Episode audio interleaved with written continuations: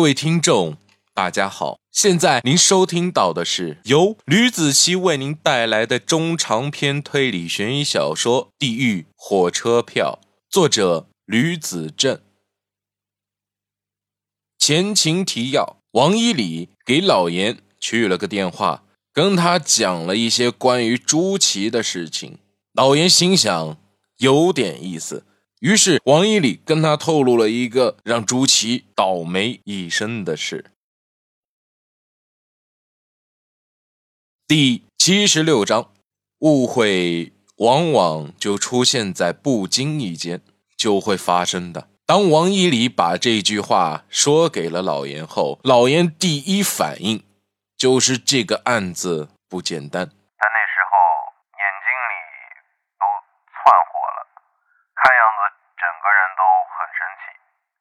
王一礼说：“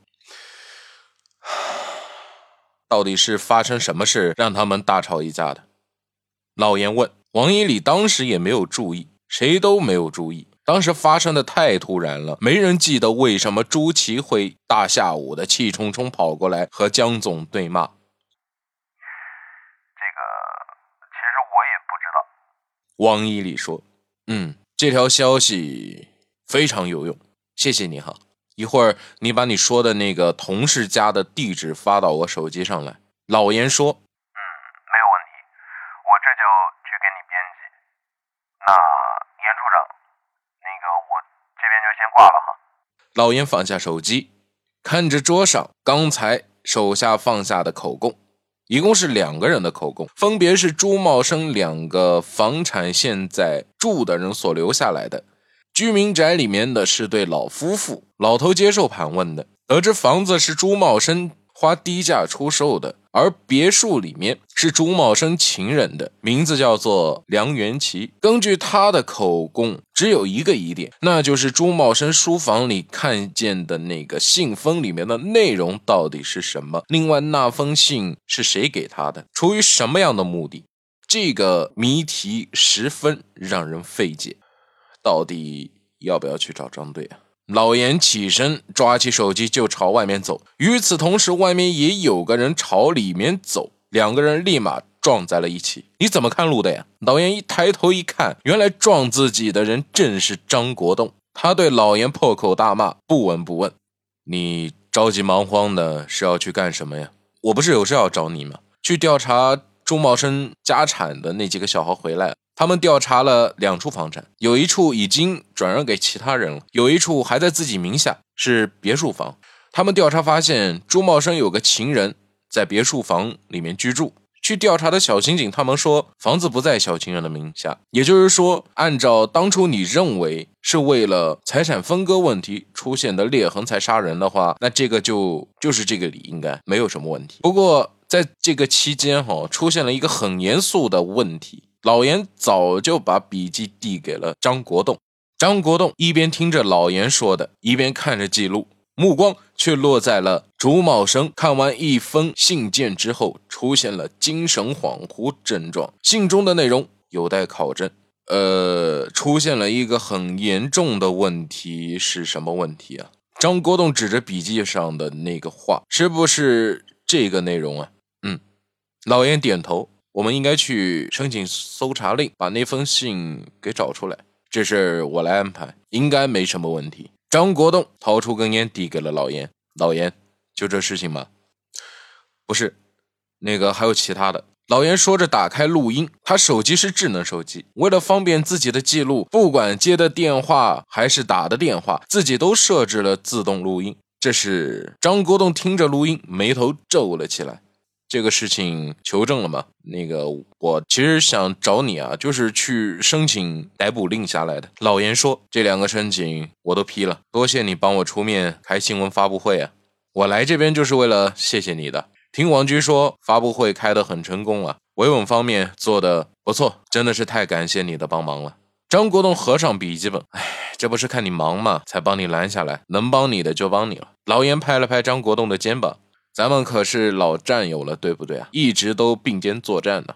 张国栋很欣慰，老严还是这么帮忙，忙前忙后的，从来都没有抱怨，反而特别愿意帮助自己。兄弟之间的情谊不过就是如此啊。你你那个看我干什么？我脸上有花吗？老严摸了摸自己肥嘟嘟的大脸，怎么了？我看你变瘦了。行吧，我去收拾收拾，去上面申请搜查令和逮捕令。张国栋虽然说着话。很激动，但是表情上却十分的平静。不过他有种直觉，这个说狠话要把江宁脑袋剁了的男人，一定和这个案子是没有关系的。对了，我手下和我说，你让调查的监控录像有结果了。李浩一直都没怎么离开过位置，除了中间短暂的上卫生间啊之外，就一直从十点到一点之间，他一直在位置上面打游戏。老严说，要不这样呗，把他放了吧。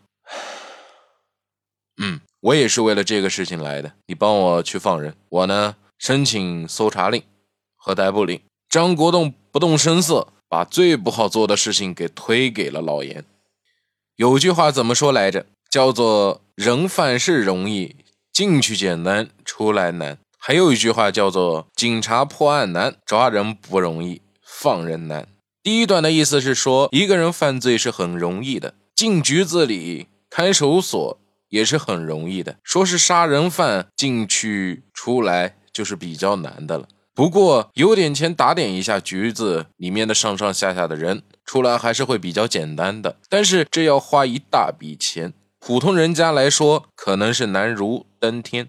第二段话的意思是一个案子警察来破是挺难的，有句话叫做十年约案一朝得喜，一个案子查十年。几乎是家常便饭了。他们破案都这么难了，抓凶手的过程也就不太容易。简单的话就不会说破案难了。如果凶手抓错了，花众多的时间、金钱、人力、物力的话，直接一句话抓错了，不光警察自身过意不去，被抓的人来说也是非常难受的。虽然自己被抓错，抓进了局子里，要是关几天还好。如果关个几个月，被抓进去的人不光没处说理去，而且还浪费了大把的好时光。话可能说的有点啰嗦了。张国栋走出去，点燃嘴角上叼着的香烟。末了，出去转身的时候，回头看了眼老严。老严耸了耸肩，沮丧的脸说道：“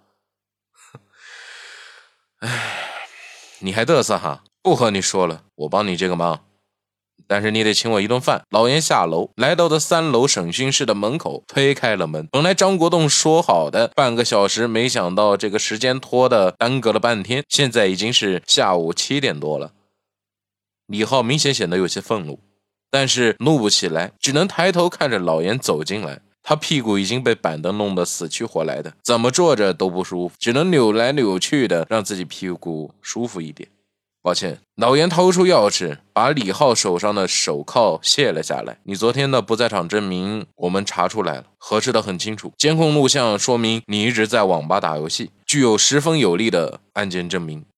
李浩起身，没有和老严说话，只是下意识的伸出手来，到裆部挠着被板凳折磨的死去活来的屁股。终于，李浩舒坦的长舒一口气，瞪着老严说道。我就说我什么都没干，你们凭什么抓我？好了，这就是我为您带来的《地狱火车票》第七十六章的内容。感谢大家的收听，我们下期再见，不见不散，拜拜。